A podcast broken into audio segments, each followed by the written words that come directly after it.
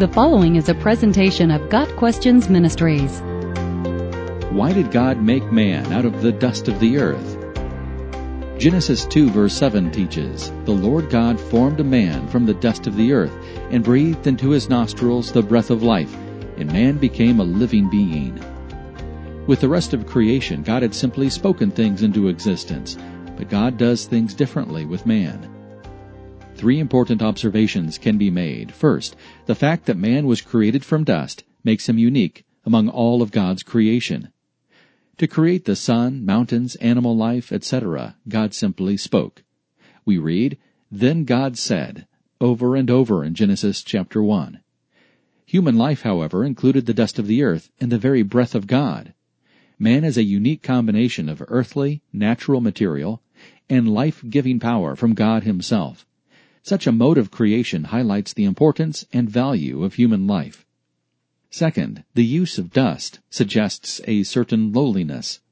God did not use gold or granite or gemstones to make man.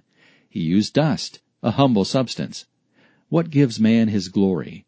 The dust or the breath of God within the dust? Genesis 3 verse 19 notes man's dependence upon God in the fragile nature of human life. By the sweat of your brow you will eat your food until you return to the ground, since from it you were taken, for dust you are, and to dust you will return. Third, the literary structure of the passage puts man's creation from the dust of the earth in a place of significance. The structure of Genesis 2 verses 5 through 9 can be broken down like this. No plant life, verse 5. No intervention by God, verse 5. No man to work the ground, verse 5. Mist from God, verse 6. God creates man, verse 7. God gives life, verse 7. Man becomes a living creature, verse 7. A garden from God, verse 8. Man works the ground, verse 8. God intervenes, verse 9. And plant life exists, verse 9.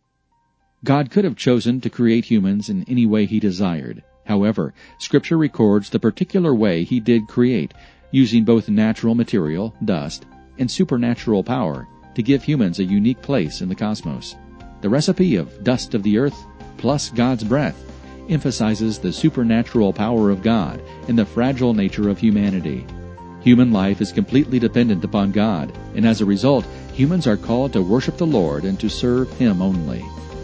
Got Questions Ministry seeks to glorify the Lord Jesus Christ by providing biblical answers to today's questions. Online at GotQuestions.org.